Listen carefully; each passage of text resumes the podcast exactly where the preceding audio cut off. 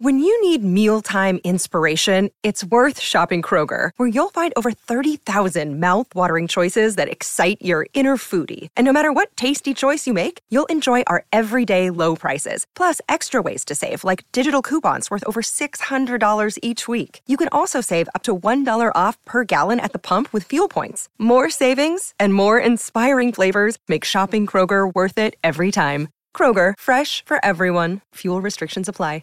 Another day is here, and you're ready for it. What to wear? Check. Breakfast, lunch, and dinner? Check.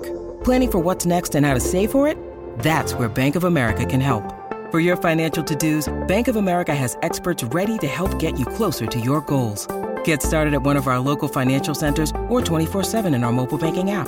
Find a location near you at bankofamerica.com slash talk to us. What would you like the power to do? Mobile banking requires downloading the app and is only available for select devices. Message and data rates may apply. Bank of America N A, member F D I C. Hello and welcome to the first ever episode of F P L Monday with David Sunday. And if you'd have told me when I was in primary school that all of those day of the week jokes would still be happening, uh, even when I was thirty years old, and that I'd be making them about myself in front of people on YouTube, I probably would have broken down crying and uh, told the teacher on you. But, well, here we are. And I've also just noticed that even amid that particular introduction, I completely forgot to actually update the intro slide here uh, on the actual uh, on the O B S itself. So it still says F P L Sunday. Um, you're probably wondering what's going on here. Why is he Why is he doing this on a Monday? Well, it is my favourite day of the week after all. Um, but we're on a different day and time this week because I was a little bit busy yesterday with Team South. Uh, some of you um, may have heard of Team South and Game Week thirty-nine. We've been preparing for Game Week thirty-nine for two thousand twenty-three for some time now. We had another pre-season friendly yesterday, uh, this time against some trialists who were battling for the right to maybe get into the squad. If you don't know what Game Week thirty-nine is, I won't bore you with all of the details uh, on that. Um But uh, the money that we raised for Street Child United uh, continued to be put to good use. So if you have a, a bit of a Google about them, you might find out some more information, find out ways you can donate to them. They're a very worthy cause. I know that um, my good friend Gianni can tell you more about them as well. Um, to answer Colm's question, uh, were you in Reading yesterday? Yes, I was. Uh, that's where we were. And so then that is why I couldn't do this on the usual time of seven p.m. on a Sunday evening, because at that exact time, uh, myself, uh, Iceman, and uh, Ross, or some of you may know him as F P L Merch. We all live in Devon. So the second that Liverpool game finished, after we uh, watched it after that game, we were straight in the car. So at seven p.m. I was probably on like junction twelve of the M four, rather than in front of my computer in Plymouth to record this. So we thought we'd do it on Monday night, and actually seemingly fitting as well, because we've got um, a deadline um on Tuesday. So we're going to have a slightly different format to the show tonight. Um instead of me going over uh sort of like the top tweets of the game week just gone and dwelling a fair bit on the matches that we've just played, uh, I'm going to go through um and and sort of look f- uh, towards the upcoming uh Tuesday night deadline with a bit of team news, some player analysis, and just some general looking ahead at some of the big decisions you guys are going to have to make. Uh so the deadline is uh, it's six p.m. U K time on Tuesday, um and you will be able to see that Uh, through with, I believe, a deadline stream special episode of the Scoutcast. So if you want to make sure that you do not miss that special episode, then make sure you subscribe to the Fantasy Football Scout YouTube channel. Make sure you hit that bell notification as well, so you get a nice notification that it has begun. And if you like this uh, show as well, then you can always throw us a cheeky like as well. But you know, you don't you don't have to do that. That's completely on you. Only if you've had a good time.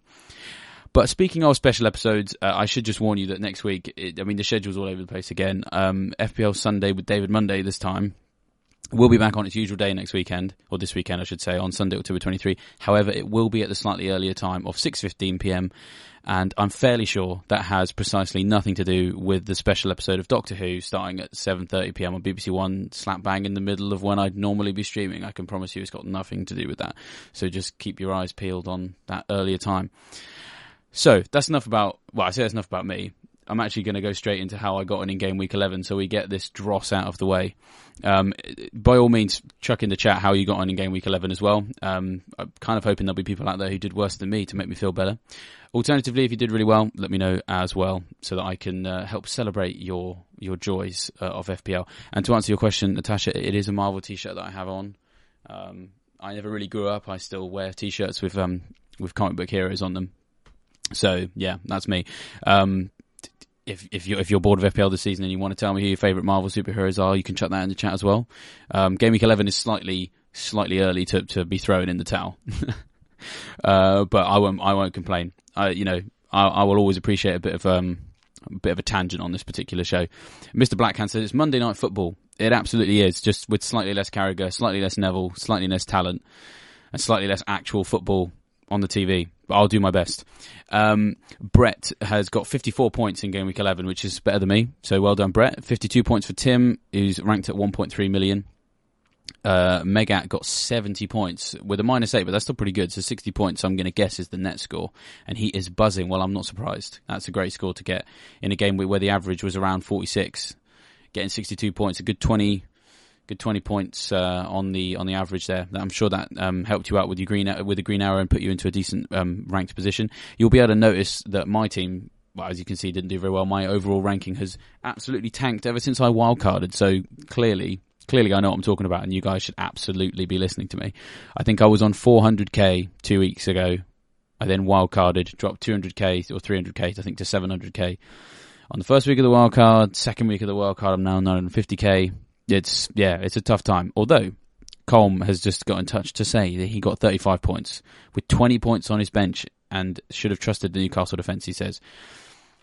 I mean, that sucks. I'm really sorry for you, man. But what I will say, that makes me feel better. So thank you very much. I mean, sometimes going over these scores, part of your job sometimes when you create this content is to make sure that you make everyone else feel better. So if you had a bad game week and you got more than forty-five points, have a look at my team and hopefully it makes you feel better. Um, I'll, I'll, for the benefit of the podcast listeners, I will go through and tell you who's in my team. And I do also want to apologise because last week I made a big point of how much I was um, going through things for the podcast listeners, describing things as well as showing people things. And then I started doing a load of hand gestures and not explaining them. And someone tweeted me to be like, you can't say for the benefit of the podcast listeners and then just start doing things with your hands and not explain them. So I'm going to work really hard to make sure that I'm I'm really describing things properly this time around. So my team then for Game Week eleven, mercifully, I decided to start Guaita over Ward. So I did make five points there. So I, I benched uh, Ward. Then my back three was Trippier, Cresswell and Cucurella. So I was one of those people that instead of getting a Spurs defender for Reece James, because I was a bit I was a bit nervous about how much the, the Spurs defenders were going to play, and they play United in Game Week twelve. Didn't go for one of them. Felt that Cucurella would get the whole game because he, you know, had played most of the Wolves game, wasn't particularly involved in the Milan game. So I thought, well, here we go. If we're going to have a bit of a swapsy, you know, for this game, surely he's going to come in. Nope. Came. Well, I mean, well, he did, but he came up at half time. So I think I'm already learning to really despise the uh, Potter bringing the sorting hat, so to speak, to Chelsea, because I had Reece James last week. I had Cucurella this week. I mean, uh, both of Chelsea's clean sheets I've kept. I've not actually managed to benefit from either of them, despite owning a Chelsea defender each week. So that's fun. Um, but yeah, unfortunately, my priorities lie elsewhere for my transfers, which we'll get onto in a minute. My midfield, an absolute power midfield of two points for Bowen, three points for Zaha, two points for Madison, two points for Trossard. I mean, it's just... wow, dreadful. And of course, Madison now out. Um, I know I'm not alone on that one, so we are going to talk about Madison replacements a little bit later. And then my front line, which has been quite reliable this year.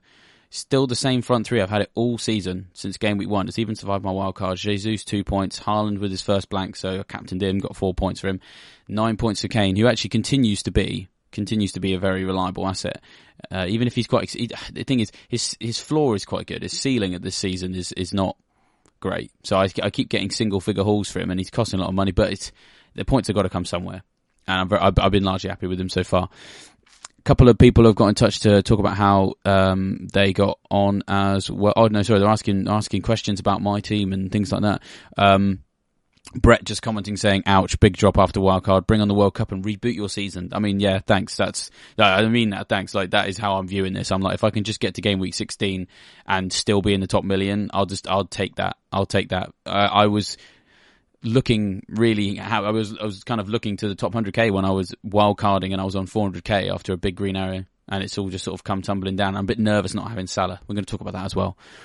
Um, So we've got some questions about Darwin Nunez, uh, Jota and Diaz are injured. Obviously, that's come from Ali. We'll probably have a look at it, look at that a little bit later. But Tim just pointing out uh, that Dier has been a good addition for him since game week eight.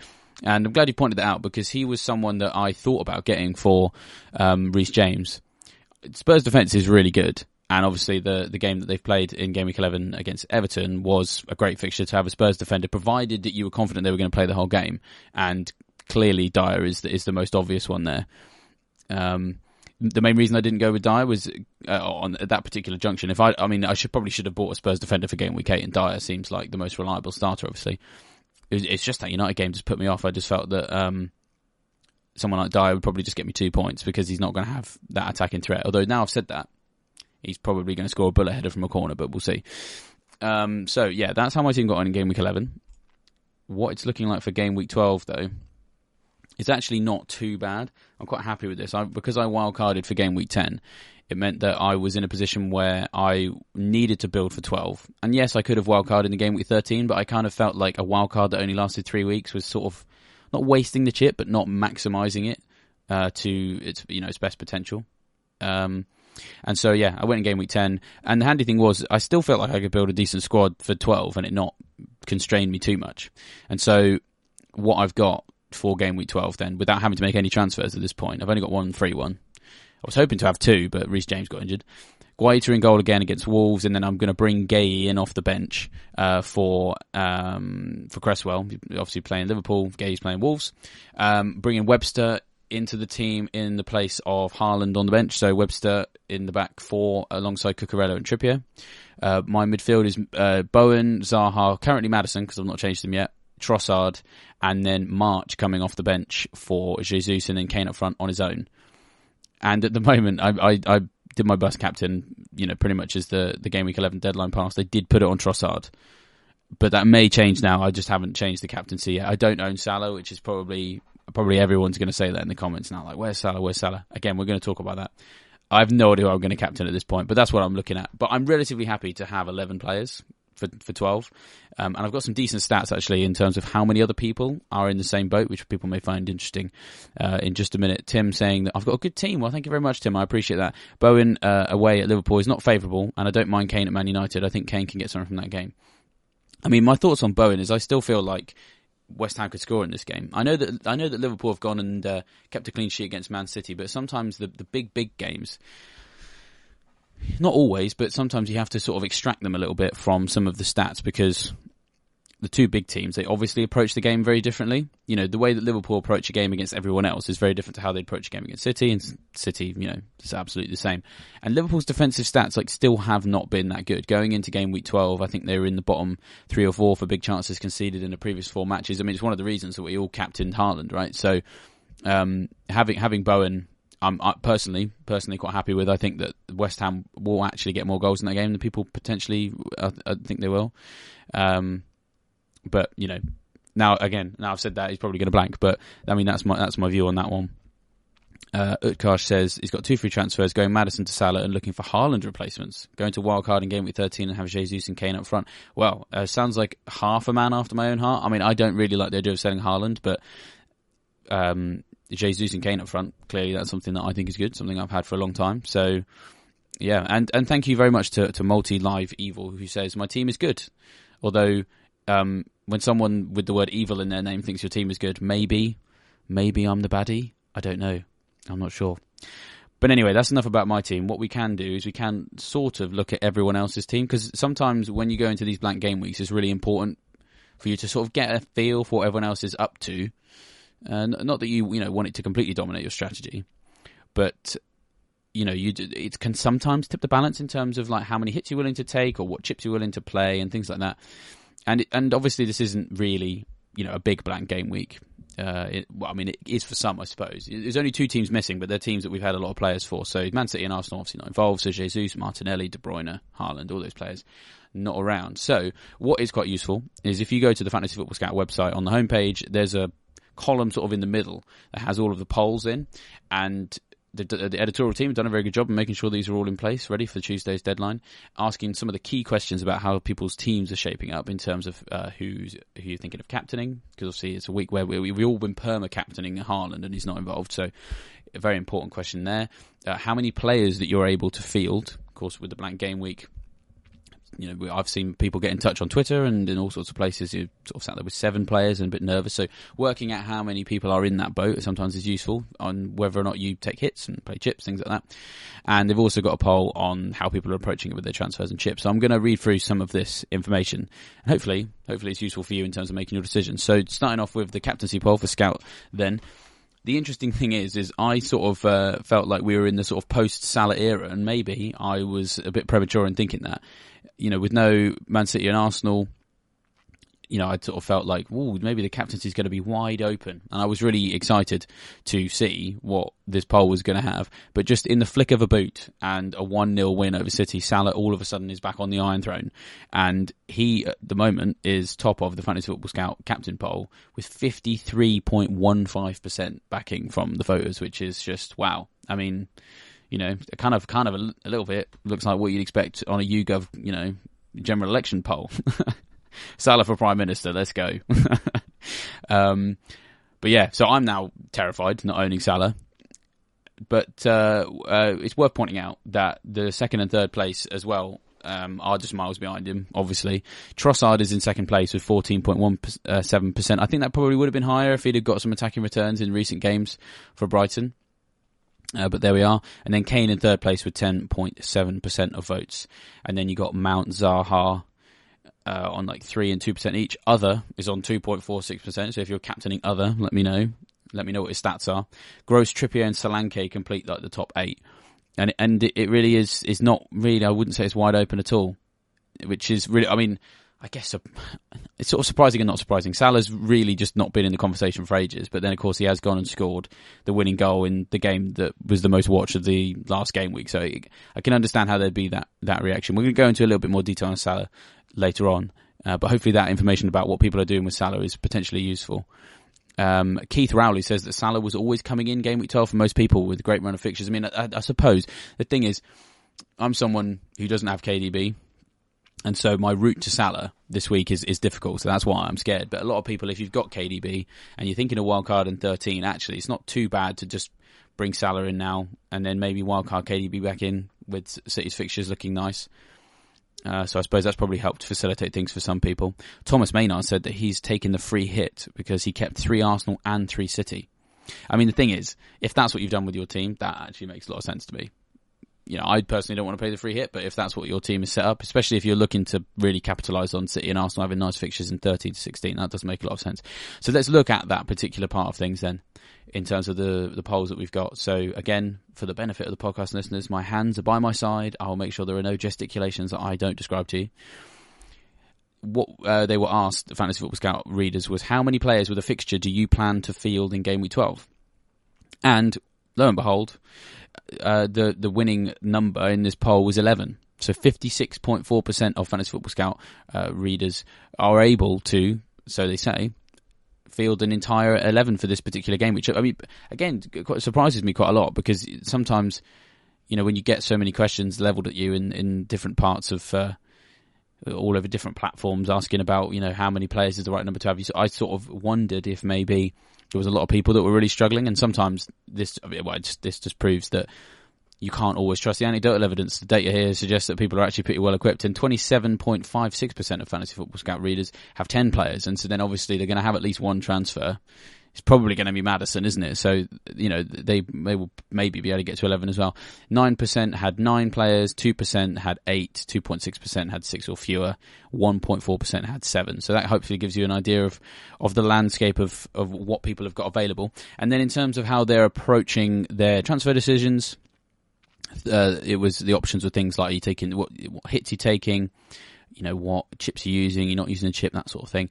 thirty-three point eight percent. Our Fantasy Football Scout readers said that they would take a minus four hit, and that was the most common approach. So worth pointing out now that if you go into this game week not taking any hits, entirely possible that you're going to be, you know, nice little green arrow bump just the deadline passes before any, any ball gets kicked, because it does look as if there is going to be a lot of people taking a hit.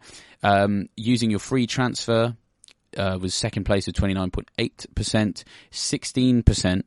Our Fantasy Football Scout readers are going to use the free hit.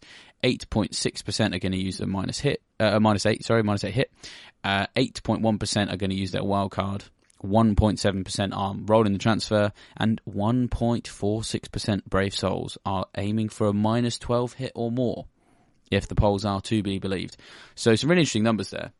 Um, I think I was actually quite surprised by all the results, the, how far ahead Salah was in the captaincy, how many people do actually have a full eleven, but also how many people are taking um, hits as well. I, I, yeah, I'm surprised. Yeah, a just surprising set of results, and hopefully that sort of thing is useful for people when they make their own decisions. Um, whilst I was reading all that out, we've had some other comments. So Multi Live Evil says Kane, Jesus, uh, Haaland, Zaha, Martinelli, Madison, Andreas, Morgan Gibbs White, Perisic, Cancelo, Trippier, Gay, James, Kepa, Ward. One free transfer. It's a pretty good place to be in, to be honest. That's a pretty solid team for this game week. Tim says he currently has nine players, two City and three Arsenal, but I might just take a free hit since I didn't use it a couple of weeks back. Yeah, I mean, I mean, again, I think if you've got so many City and Arsenal players, I do think that makes a lot of sense for you. Um, Brian points out that if the minus four player hits, then the minus four could pay off. Well, I usually go through some of the meme, the meme F C tweets, and I felt like there wasn't really room for them this particular game week. But what I will say is that once again, we're in that position where everyone is being told your minus four is only a minus two if you're taking out someone who's not playing. And whilst people joke about that always coming up, there is an element of truth to that. Um, especially if you're getting rid of Madison, who is, isn't going to play. So those those minus fours could could potentially pay off. They could potentially pay off. Now, one thing I did promise was some team news. I know that Neil will be doing his team news on Tuesday, but you know, if you're not free, and you are free right now, then a bit of early team news might be useful for you. So um, it's been a while since I've been able to get my uh, roll my sleeves up and get stuck into some team news. I used to do a bit of that when I was the editor of Scout, not so much these days, but some really interesting things to, uh, to point out actually. Uh, relevant, of course, to game week twelve players, and the most exciting place to start has to be uh, with Spurs. Uh, they uh, had their uh, pre-game week twelve uh, press conference today, where Conte reiterated that three four three is his preferred setup, and he listed Ivan Perisic as one option who could potentially, potentially get involved in the front three. And so the exact quote was, "Yes, I would like to stick with the three four three because in my idea, we've worked a lot with the system. Lucas Moura is recovering from his injury. Uh, Gil is making progress. And then I have Ivan Perisic, who can play like a striker." I mean, wow. I mean, that's just music to the ears of fantasy managers, especially in a week when, you know, potentially coming into this game with not as many players as you'd like, or other people are, and you've got a full eleven and one of them's Perisic. Incredibly exciting. Or you need a replacement for a Chelsea defender like Reece James, or somebody you feel like won't play, like Cucurella. Perisic potentially ready-made, although, I mean, the rotation thing is, is, is still going to be a problem as well. But um, uh, the other line that we've had uh, out of Spurs today is that um, Kulishevsky's game week twelve involvement still in some doubt, whilst Emerson Royal serves the last of a three-game ban, and Richarlison is sidelined with a calf injury. So, you know, there there are definite absences at um, at Spurs that genuinely could push Perisic into an advanced role for this game, which would be hugely exciting. And uh, what I've included on the screen, uh, I mean, I mean, the thing is, these these particular parts of Fantasy Football Scout, in my opinion, are legendary at this point, aren't they?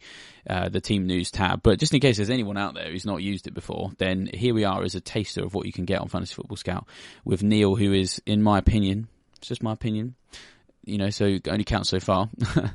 But in my opinion, he is the most reliable predictor of a team in the Premier League, really, in coverage of the Premier League, in my opinion, because he just does it for all twenty teams, and he just he spends forty hours a week just micro-analysing every lineup in every competition of every Premier League team, and he's just he's so reliable with this sort of thing. So, just rolling back to the idea of, oh, I might, you know, are you worried about Perisic this year? Uh, this game week, he's not, you know, played sixty minutes in a lot of games this year. Well, rest easy in the fact that Neil has included him in his predicted lineup for game week twelve for Spurs. Now, he's got it as a three five two, uh, despite Conte uh, talking about the three four three. But, you know, sometimes can be quite fluid, these systems. Uh, but he's got Lloris in goal, Sanchez, Dier and Ben Davies as the back three, Perisic, Højbjerg, Bissouma, Bentancur and Doherty as the midfield five, and Kane and Son up front. So if you we're looking for a bit of help on who you think is going to play for Spurs, well, there we are. And you can find more information of uh, this particular ilk on the Team News tab on Fantasy Football Scout. It's very, very useful. Uh, Tim Edmund, just harking back to our comment on hits, said that his minus twenty will only be a minus ten. Lol. I mean, as long as you're getting rid of players who aren't playing and replacing them with players who are, then you're absolutely right, my friend. Absolutely right. Uh, and Fainor nineteen seventy-seven said this show should simply be called Monday Monday, but the first Monday spelt with an O and the second Monday spelt with a U. Well, I'll pitch it to Az. Uh, a lot of this stuff I have to run by him, so we'll have to see on that one. And Godwin says he currently has ten players. Should I take a minus four to get up to eleven players? Well, let's just go back to some of them stats just to show you how that, what sort of stead that'll put you in. If you've got ten players, you're in the twenty-seven point six percent of Fantasy Scout managers who say that's how many they've got. Uh, you would be in a crowd of people of roughly around thirty-three point eight percent of fantasy managers taking a minus four, so you're not exactly going to be out on your own. You know, you're not going to be doing something that's necessarily going to set you back too far compared to everybody else. Um, and a lot of people can field an eleven, so needing to get to eleven is, you know, probably more important to do in this game week than if, you know, if we sometimes when we have these game weeks where four or five fixtures are called off, you know, you, you, the realistic number that you need to get to is probably like seven or eight. Uh, you know, if you want to feel covered versus everyone else, but it does it does appear that you you may want to try and get to eleven if you can in this particular game week because of how many people can. And taking a hit to do that is probably not the worst thing in the world because lots of other people also taking hits. So that's the answer to that question uh, for me. So I thought I'd do some other team news as well. Spurs is the most exciting, but there's one particular talking point that I think is potentially of note for people here. Now, I mentioned that I when I did my bus team, the first thing I did after I benched Jesus and Haaland was to captain Trossard. But I'm a little bit nervous now, a little bit nervous now about him potentially playing back at left wing back again uh, for this uh, for this next game. Of course, they're playing Nottingham Forest, which is a, a very attractive fixture. But is Trossard going to be in the right place to do the damage? That is the question. Now, Mitoma is out, and so that means that, you know, there's um, uh, duties that need to be uh, fulfilled in his particular position. But um, De Zerbi has come out and said in his press conference today, he said tomorrow, Adam Lallana plays, which is quite, well, I mean, that's quite refreshing, isn't it? To actually see a manager actually just come out and be like, definitively telling people that this person is going to play. I mean, I feel like so many press conferences now have just kind of descended into the sort of Mourinho-esque, I prefer not to speak, you know, I'm just not going to tell you. It's like, well, then why bother with the press conference? But so it's nice to see De Zerbi uh, coming in and telling us who's going to play. But of course, the downside is that if Lallana's going to come in and Gross is, you know, you would expect to be in the in the sort of the other number ten. I mean, for, the, for the benefit of the podcast listeners, who are very important to me, of course, what we've got on the screen right now is uh, another one of Neil's predicted lineups uh, it, with uh, Brighton in there, three four two one. And if Gross is going to come in, uh, sorry, if Gross is obviously going to hold his, his his role down as one of those two attacking midfielders, and Lallana's going to come in to the team when McAllister and Caicedo have done quite well as the two, sort of the central mid, midfield pairing. That's what that's what Neil is suggesting here with uh, with Lallana playing in that uh, more advanced role, because of course uh, he can't he couldn't play left wing back, but Trossard has done it under Potter. Entirely possible that that's where Trossard's going to have to fit into this team. And it would be just my luck to have got Trossard instead of Foden on my wildcard with the specific purpose of having a great captaincy option for game week twelve when Brighton play like the worst defence in the league in Nottingham Forest. For Trossard to play left back the whole game and Lallana, Gross and Welbeck to be the one who get all the goals. That would be so F P L, wouldn't it? I'm sure I'm not the only one in that boat. Let me know if you are a little bit nervous about that now for game week twelve. Um... Brian says that I feel like Mount is a better option than Trossard. Mount is a better option than Trossard now. Yeah, I mean, I, I, I potentially agree as well. We got some. We're going to talk about Mount in a minute, actually. Um, but, and uh, yeah, I think if I was if I was choosing between the two of them, I'd probably go for Mount now, just be- because of this particular development, and of course just the fact that Trossard has done well in the last couple of games. You know, I've been speaking to Az a little bit over the last few weeks, just trying to keep tabs on what Brighton have looked like in their games, and you know he's still confident that Trossard is the is the biggest threat. Just just hasn't stuck his chances away. Um, but that left wing back potential could be a problem, but. As, as I mean, I should think I should say for the podcast listeners, I've also just got a bit of a comment from Az on the screen as well, because I, I do trust him in Brighton, and he's he said that uh, that he just reiterates that Trossard is the biggest threat. So he's not dead cert to play in a defensive position, but it just that it's just that little bit of nervousness back of your mind when you come when it comes to captaincy. I always like to make sure that I'm avoiding potential caveats that on them their uh, ability to do well, and this just this niggles at the back of my mind a little bit. Um, and Tim Edwards says that Mason Mount and Kepa are different gravy under Potter as well. Well, yeah, I mean, that's that's a fair point, which we are going to talk about uh, in a minute. Magic sixty-nine does point out that Trossard has been very advanced when he has played as a wing-back. That is a fair point. Um, but, yeah, I don't know. I just... If it just still makes me nervous. It still makes me nervous seeing him play in that particular part of the field.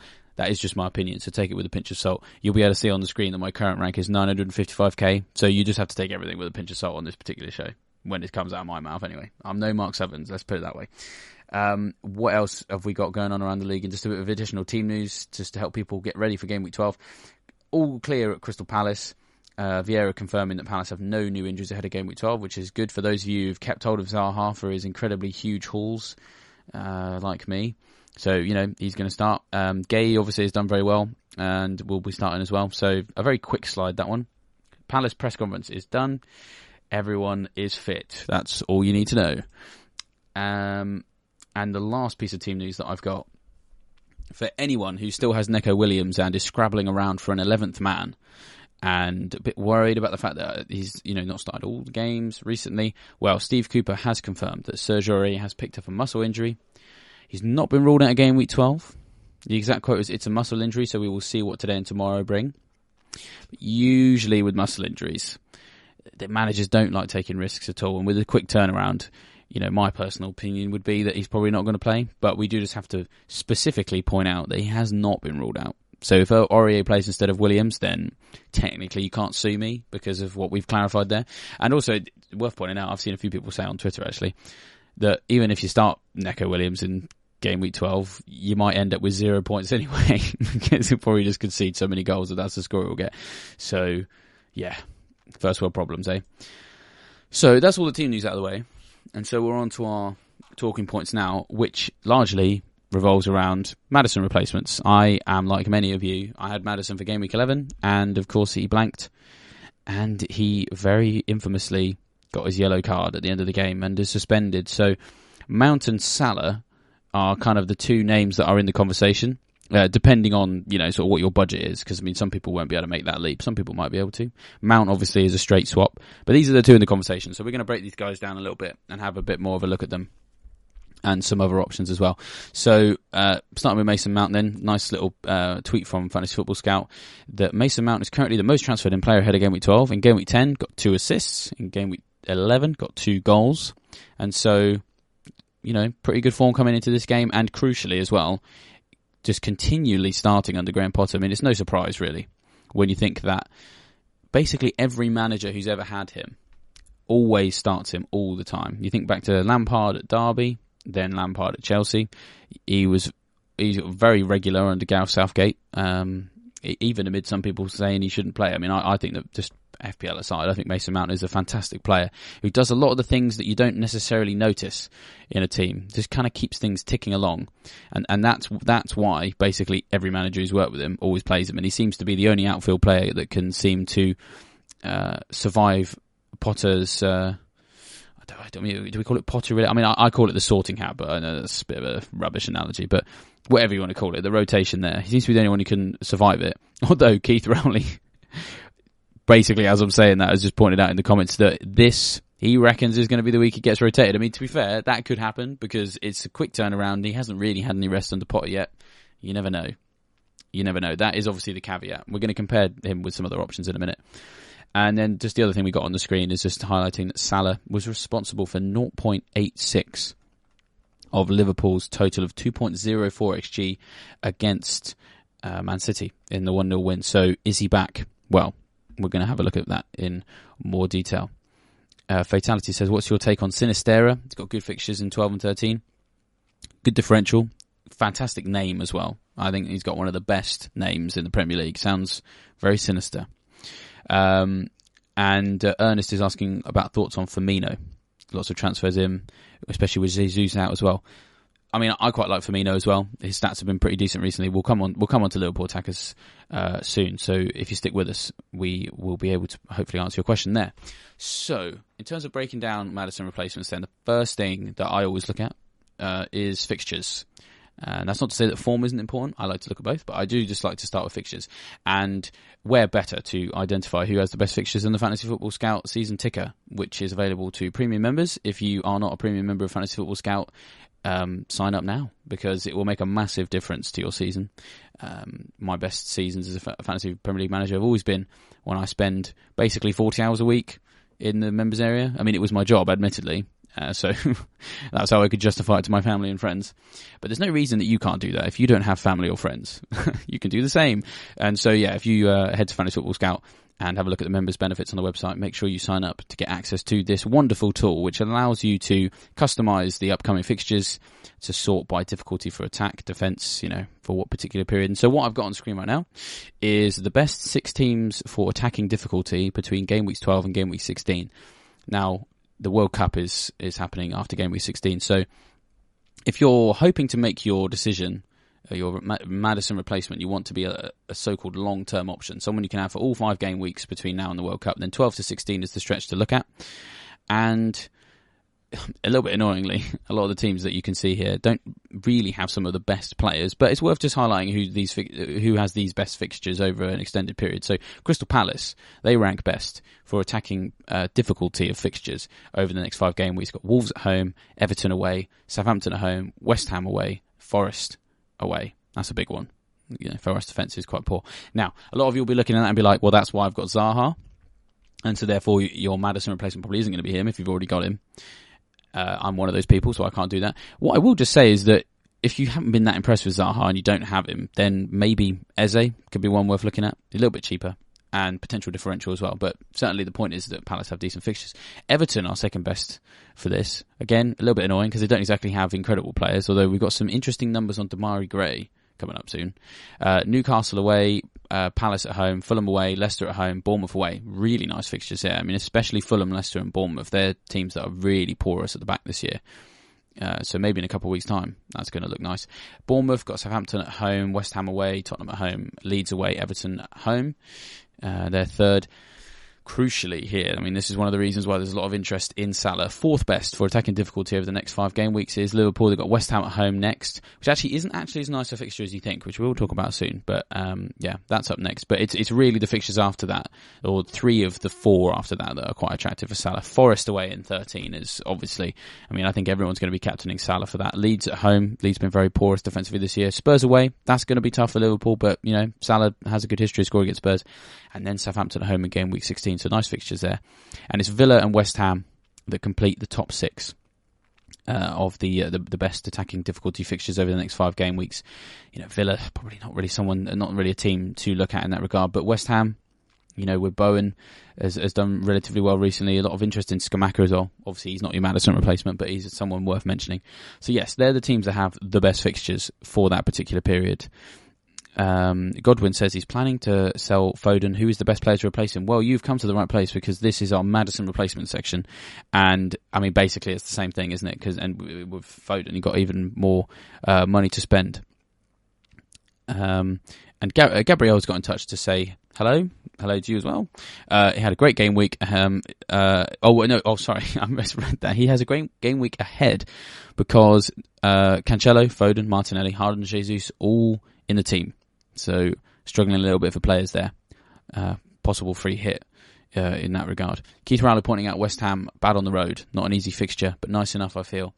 Yeah, I think that's fair enough. I think I probably wouldn't be signing Bowen this week, but obviously owning him, I'm uh, you know uh, I'm sort of happy to, to, to roll with that. I think you could be right there, although Liverpool's defence has not been great this year, so I, I, I'm mildly hopeful, mildly hopeful, but I can see where you're coming from there. So we talked about the fixtures. Let's talk. Let's have a look at the form then, and uh, there's a lot of numbers on the screen now, and I would sort of cherry pick what I read out for the benefit of the podcast listeners. If I read out all the numbers, this is just going to sound like a binary podcast, and I don't think anybody wants that. So what we're looking at first then is players in form over the last four matches in terms of their attacking stats, and I will just... Um, reiterate again, all of this data is fully accessible to you if you are a premium member of Fantasy Football Scout, where you can customize all these tables and sort them however you like, and you can make your own tables, and you can look at heat maps and touch maps. It's just, the world is your oyster in there. So if you're not a member, do sign up. And I know I'm a broken record, but I love the members area. It's amazing. And so what I've looked at first then is shots in the box over the last four matches Uh, among midfielders priced at nine million, nine million or below.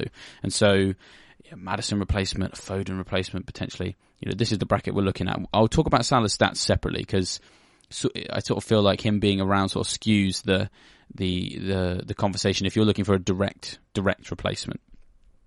Um, so yeah, that that's why I, th- I just think just sort of keeping it to this uh, particular bracket is worth looking at. So interestingly enough, then Jared Bowen is among midfielders priced at nine million or below the top uh, midfield player for shots in the box over the last four matches with thirteen of those.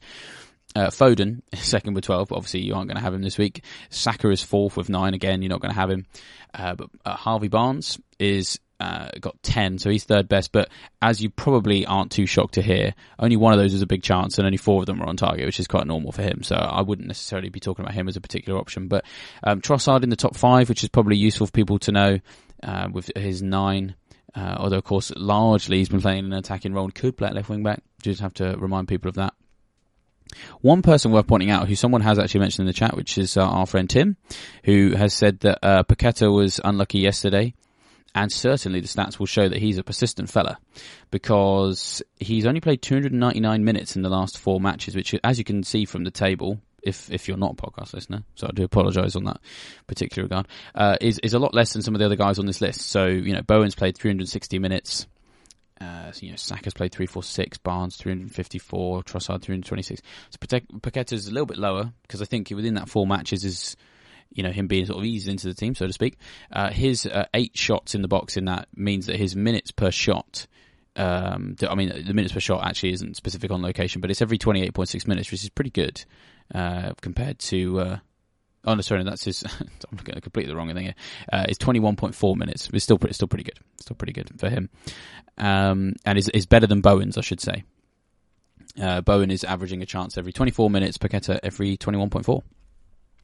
Uh, I got that I got that question about uh, uh, Sinisterra again. What I will just say is, even though I like him as a differential because he's clearly a player of quality and not many people own him, it's worth pointing out that in the players we've got on the screen, so the, I mean, I've got the top eleven. I'll just read them all out. This is the top eleven for midfielders, priced at nine million below for shots in the box. It's Bowen, Foden, Barnes, Saka, Trossard, Joelinton, Paqueta, Mount, Almiron, March, and Zaha. Uh, that that was from that was from best to worst within that top eleven. And so, therefore, Sinisterra not in that particular bracket, unfortunately. Um, other people I do would like to point out on that, we'll get onto accuracy in a minute, but um, Mount obviously in there, and we've been talking about him already. And you know, I think when I was looking at him as a potential option on my wildcard two weeks ago, I kind of, I mean, his creativity was, of course, was relatively decent, but there wasn't too many shots I was um, that I was excited about. There just wasn't really the level of shots that got me excited about him. That may may have changed in the last couple of weeks. He's shooting a little bit more. And so eight shots on target for him.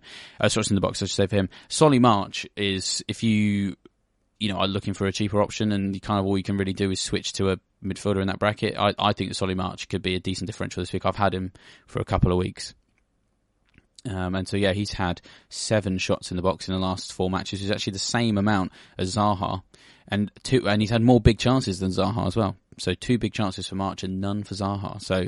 you know, technically, like, if you haven't got either March or Zaha and you need to buy one, you feel like you need to buy one of them for game week twelve, technically March is the better option based on those uh, attacking stats. And of course, he's got the easier fixture as well. So, yeah, that's uh, it's worth knowing. In terms of the accuracy, then, it does flip things a little bit um, because Bowen all of a sudden drops a little bit. He was top of that chart for shots in the box, and he's only got four. And so he, he falls below about... about eight or nine players. And so Foden, annoyingly, you know, if you're looking for a Madison replacement, who has had the most shots on target among midfielders priced for nine million below for game week twelve? Well, it's Phil Foden, who doesn't have a fixture. Uh, Anthony, who rockets into this situation because he doesn't have that many shots in the box, but um, just just six, in fact. But he's had seven shots on target, which is the joint second most. He, he likes shooting from range. Um, again, if you're looking for Madison replacements and you want players who've had shots on target, Madison's the third best, so... if you want Madison to be your Madison replacement, then be my guest. He's obviously not playing. Saka, with six, not playing. Interestingly enough, uh, the Brighton midfielder with the most shots on target in the last four matches in this particular price packet is actually McAllister. But not many of them have been in the box, just the one for him. And so, um, compared with Trossard with nine in the box and five on target, you know, Trossard is still clearly the bigger threat. One less shot on target, but considerably more big chances. Uh, he's got five, which I think is actually the most of uh, midfield players in this bracket. It's pretty good. It's pretty good, provided he's going to carry on playing in an advanced position. Almiron and Jacob Murphy also have five shots on target as well. And just to complete that list, Bowen a little bit lower down compared to how many, you know, his his shots in the box is good, shots on target not so good. Harvey Barnes again, shots on target not great. Paqueta, uh, half of his eight shots in the box have been on target. Christie at Bournemouth, Ødegaard at Arsenal, obviously not playing. Sam Maximan and Kouyaté at Forest. So that can sort of gives you an idea of what the goal threat is looking like in this particular bracket. But obviously it is not just about the goal threat. We do need to consider the assist potential as well. And ironically enough, the most creative player in the Madison price bracket over the last four matches is Madison. He has the most creative chart. He has the most key passes in the last four matches with twelve. But Bowen with eleven, which is huge. Um, really, when you compare that with the fact that he's shooting in the box a lot as well. I know it's Liverpool, but but West Ham's fixtures are looking pretty good coming up. And I don't know, I just kind of feel like that West Ham will get something in this game. Uh, Pascal Gross, uh, crucially, quite far away from uh, Trossard in terms of creativity. Now, we didn't really talk about Gross in that previous bracket in terms of the, the shots in the box because he wasn't really anywhere near Uh, Trossard for goal threat, but he's third highest in this particular group of players for uh, chances created with ten, and he's created three big chances, which is, I mean, that's that's really important. Um, you know, registering how big the chances that are being created are is really, really important, and so then uh, you know that's that's the joint best in this particular bracket. Um, and Trossard's created eight chances, so just two fewer, but none of them have been big chances, and so Gross is your Uh, is, is is your assist man uh, in theory, and Trossard is uh, well, you'd hope would be the one getting uh, getting the goals. And just to, to reel off the rest of that list in terms of key passes, then Saka with nine, Aronson with eight, Dewsbury Hall with eight, Foden with eight, uh, Guimaraes with eight, Ødegaard with eight, Pereira, Fulham with eight, and Trossard with eight. Some of those won't play, obviously. And so then just rounding up this particular category, then looking at expected goal involvement in this bracket over the last four matches. Saka tops it with three point oh nine, but obviously he's had a penalty in that time. Uh, Bowen with two point seven two, believe he's had a penalty as well. Madison, brilliant, thanks mate, you're still doing pretty high, so it does mean that in theory, unless you, if you just go purely on expected goal involvement and you want to improve on Madison, technically the only person you can get to improve on that is Bowen, because he ranks third and Saka ranks highest and he's not playing. Foden is third, uh, is fourth, sorry, on two point five six, Martinelli is fifth on two. Almiron is sixth on one point nine nine. He's level with Willock with one point nine nine. The really frustrating thing here is, from those you can see, and obviously what I've read out, is that so many of the players who have have performed to a comparative level with Madison's stats over the last four game weeks are Man City and Arsenal players, and they don't play, which is really, really frustrating. And so just kind of tying all of this up together, you know, looking at the fixtures that are on offer, Brighton aren't on, on this list for the, the decent fixtures, but you know they've obviously got the best fixture in game week twelve in in uh, Forest. So short term replacements, you, you you'd say they've got the boost. Um, but West Ham relatively high in this list as well. If you sort of take all of these different factors together, and you you know don't just look at the fixtures, don't just look at the goal threat, don't just look at the assist potential.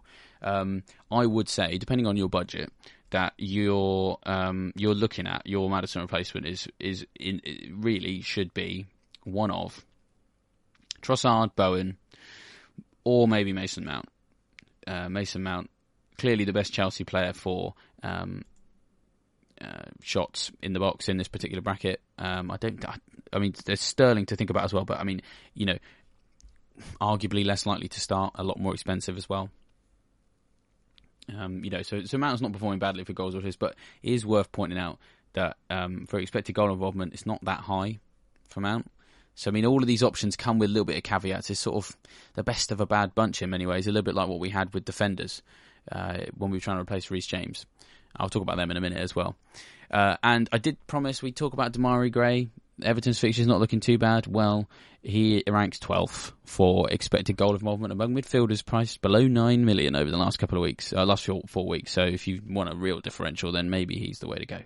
Maybe he's the way to go. Hopefully that's helped people. I know that's a lot of options, and I haven't really nailed my colours to my mast because I haven't really picked anyone yet. But hopefully some of these numbers help people making their uh, decisions replacing Madison. Uh, Tim says... Um, Uh, Brian says, as a Newcastle fan, it's extremely irritating that a healthy Newcastle is so scary.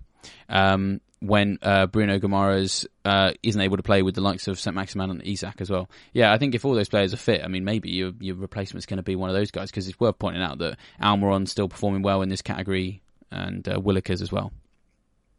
Gabrielle says, there is a bit of maddiness. Yes, I agree. We're all trying to get rid of Madison, and it's all a bit of madness. Completely agree. Uh, Salah um, uh, Bujalal in the comments suggests Rodrigo. I mean, I'm a bit of a stickler for stats, and unfortunately, I haven't really seen a great deal in these tables that would suggest these midfield players are going to be as reliable as your Trossards and your Bowens and, you know, your Mounts as well. So that's just my opinion. It might pay off. It might pay off. We do need to talk about Salah. We've got about ten minutes left of the stream. We might run out of time to talk about defenders, but people probably aren't going to be changing theirs around too much this season, uh, too, too much this game week. We have to talk about Salah because he is so far ahead in that captain poll. I don't own him, so I'm terrified. So I've decided to do a slide to sort of maybe ease my concern a little bit. Maybe. I don't know. I'm sort of a bit nervous about saying my opinion on this because I've sort of worried that I'm going to get clipped by someone. I'm going to say, oh, I don't know if Salah's going to do so well in this game. He'll get clipped. He'll score a hat-trick. I'll lose two million in rank and then I'll be laughed at on Twitter. That's entirely possible. But um, I did just want to look at um, some of his stats recently. Now, we already pointed out that his X G in that City game was very high, but it is worth pointing out he did miss some chances. And so that's something that I, I wanted to highlight here, is that in the last four matches, we can see that Salah's had nine shots in the box, four big chances and four shots on target. Now, I haven't got a table to compare that with the rest of the league because, actually, what happened when I tried to do him in shots on target was he's really far below like everyone else, and so then it meant that I couldn't actually take the table and fit him in, um, a bit like how I think the other day Sky Sports normally show the top ten and then they roll the table around and show you the bottom ten. They showed the top eleven just so that they could have Liverpool on the screen. There is a total of one, two, three, four, five, six, seven, eight, nine, ten, eleven, twelve, thirteen, fourteen, fifteen, sixteen, seventeen, eighteen, nineteen, twenty players who in the last four matches have had more shots on target than Salah. And that, you know, I would argue, obviously, sort of, you know, tallies with the eye test because, I mean, we've all sort of watched him miss some really big chances against Man City. And so it just, I do just want to sort of maybe temper the sort of the Salah enthusiasm a little bit. Not to say that he's not going to score, but just I sort of, I'm not entirely certain he's necessarily going to go completely nuclear in this game. Um, he, he clearly needs to make some improvements on recent finishing. Um, and, it, and it has sort of been going on for a little while. So his, his goal conversion rate is eight point three percent, which for him is, is quite low. His expected goal involvement is two point five six, which does actually rank relatively favourably, but it is just the fact that his accuracy has really been a bit of an issue. And there was, there was once upon a time, there was a time, even at the start of the season, when Salah was doing quite well for chances created, but just five chances created in the... Uh, in the last four matches, which again doesn't particularly rank him too highly. I've got his um, touch map on the uh, slide as well, which obviously shows that he's largely been operating on the on the right hand side, and he's still doing pretty well for penalty box touches. And I've got his X G shot map as well, which I'm a big fan of. And what we can see is that um, most of his shots are coming through on the right hand side, but they are, you know, there aren't too many of them that are particularly big. You know, the bigger the circle, the, the bigger the chance, basically. Um, and But it's worth saying that his biggest chances, and this is a bit of a segue into just the next subject of uh, discussion on him, the bigger chances are the ones that are slightly more central. Now, I will just say that the stats I've talked about on Salah uh, for the last four weeks, in theory, are possibly outdated by the fact that Liverpool obviously have that injury to Diogo Jota in their team now, and Diaz is out as well. And so people are sort of wondering how Liverpool are going to line up in the next game. Now, Núñez did quite well Uh, on the left-hand side uh, against Man City, you know, caused a lot of issues with his, with his powerful runs. Salah scored his goal through the middle by turning Cancelo. Um, and Firmino's done pretty well recently as well.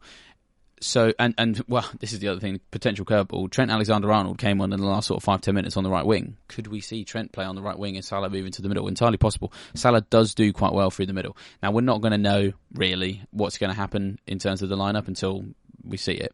But it's worth pointing out that that is a possibility. That is a possibility that we could see Salah through the middle. And that could potentially mean that some of these numbers bump up a little bit.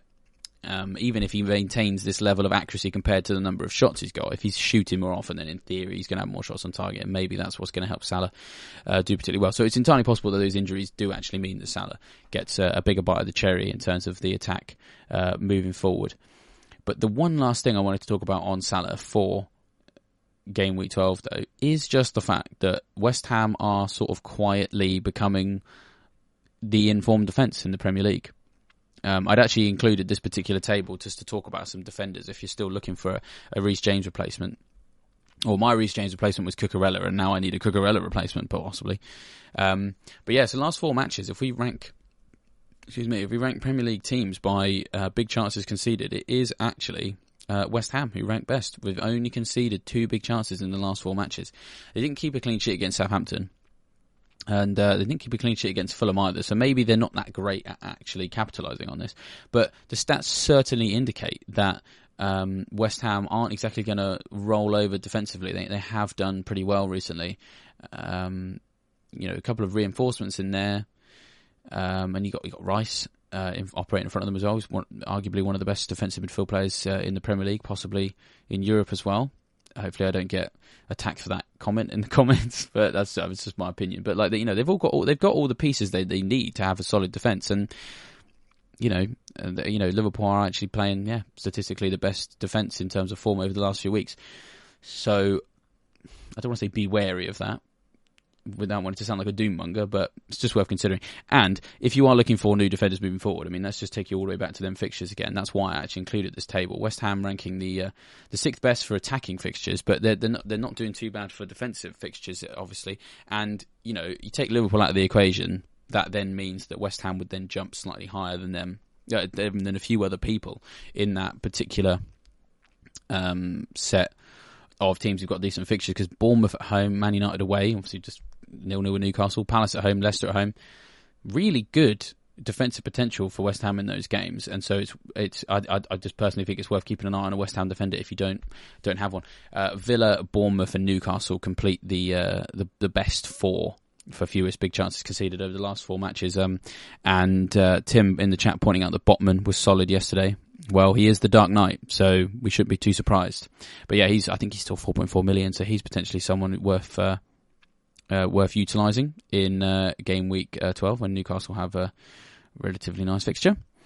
Um, and so that's the defences in terms of how they're performing as teams. But and uh, in terms of the attacking potential, well, we're sort of bringing it almost back round full circle, because we, we started uh, talking about Perisic at the beginning, and here we are talking about him again, because uh, I've got defenders over the last four matches sorted by expected goal involvement, uh, the highest. Now, Kieran Trippier is comfortably top with uh, one point six four expected goal involvement. And, I mean, let's be honest, we...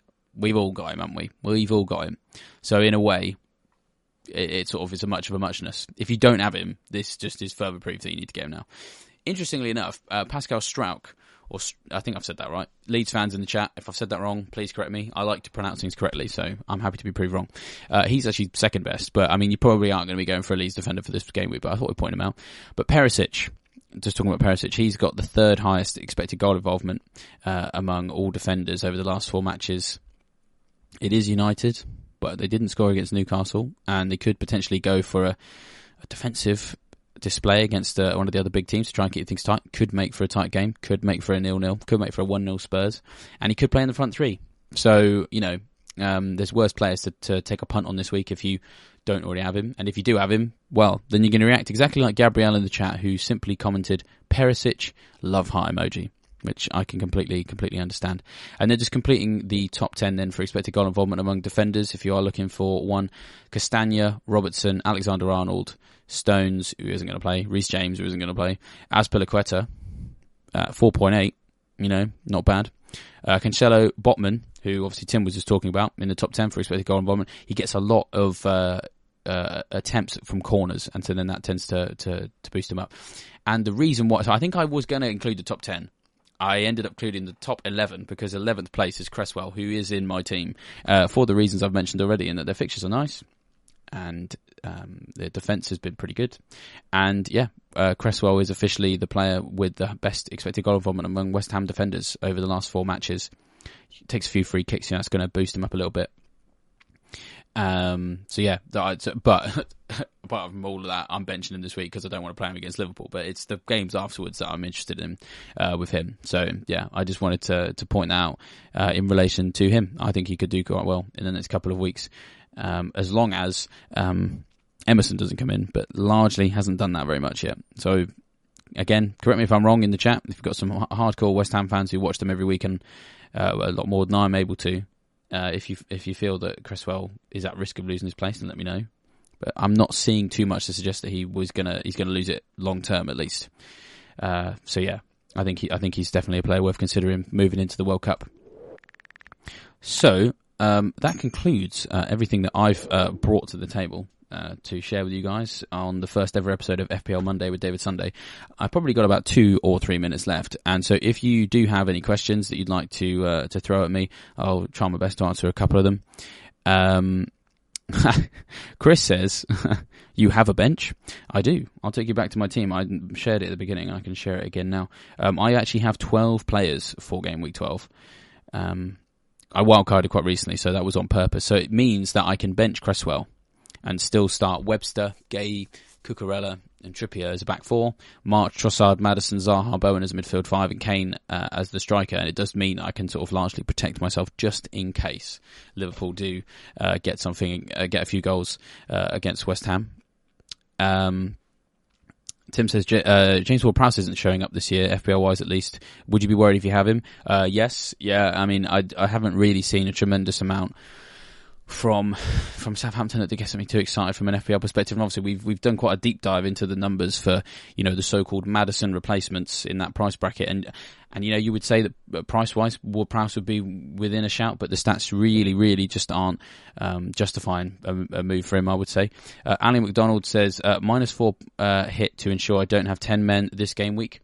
Well, I will just uh, remind you, because I mean, if you're only just joining us, you will have missed some of the stats that we had at the beginning, which are from the Fantasy Football Scout polls section. And what you'll see is that fifty-six percent of Fantasy Football Scout managers uh, for uh, Game Week twelve uh, are coming into this game week with eleven players, and that's quite that's quite a lot. So if you don't have eleven players, but you can maybe get there Um, relatively easily, then actually that probably seems like a sound decision, because, you know, not having eleven players is going to set you back a lot more than in a game week when, you know, there's only uh, perhaps maybe everyone's averaging around seven or eight players, and so reaching that number is all you really need to do. In this particular game week, it does look as if you could potentially be left short if you don't have a full eleven, but the comforting thing is, just to sort of answer your question just specifically on on, on the minus four, and it's, uh, Mister Blackhand has asked about minus four as well, um, a question that I'll read out in full in a minute, is that thirty-three point eight percent of Fantasy Football Scout readers are saying they are going to take a minus four, which basically means that you're actually,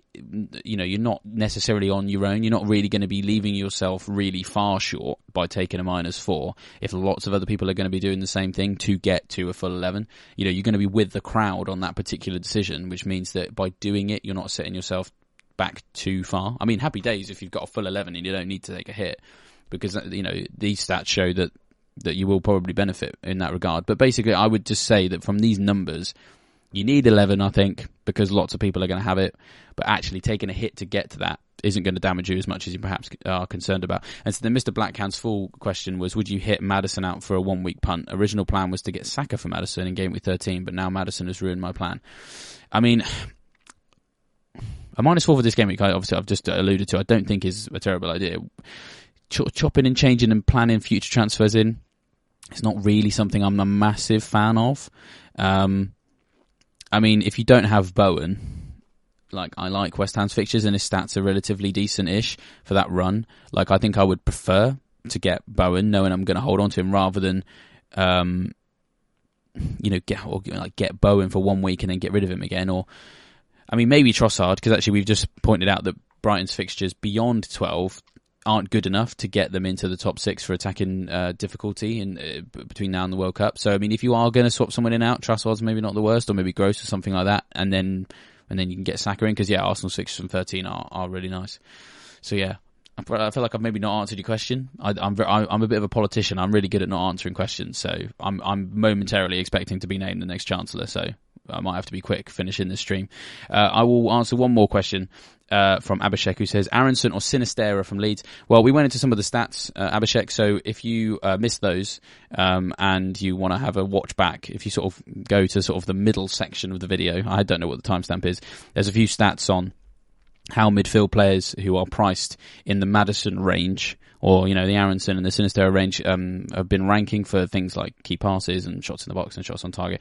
And what I largely found was that neither of those players did particularly well across the board. Aronson wasn't too bad for chances created, but that's kind of all he was offering.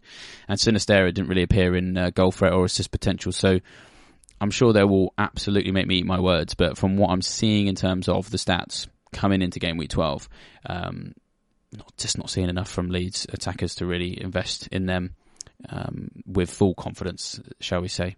So yeah, that that's uh, that's that's my view on that. Um, I will I will leave it there. That's uh, that's uh, the last question that I will uh, bore you with an answer for.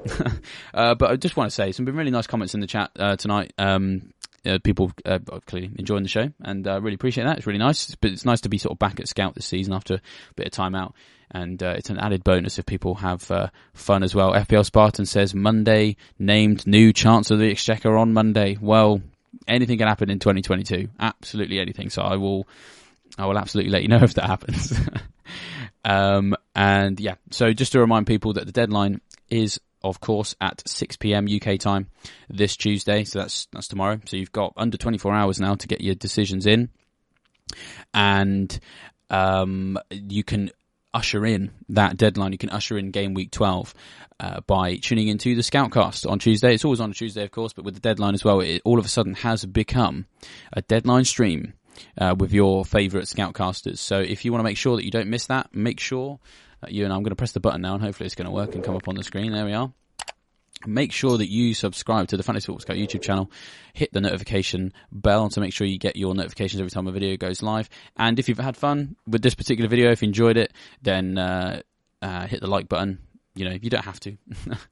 But if you had fun, you know, we appreciate it. It just lets people know that, uh, lets the, the, you know, the paymasters of Fantasy Football Scout know that, that, that this video is something that you enjoy. And then it, you know, helps them, you know, let me carry on doing it, which would be nice.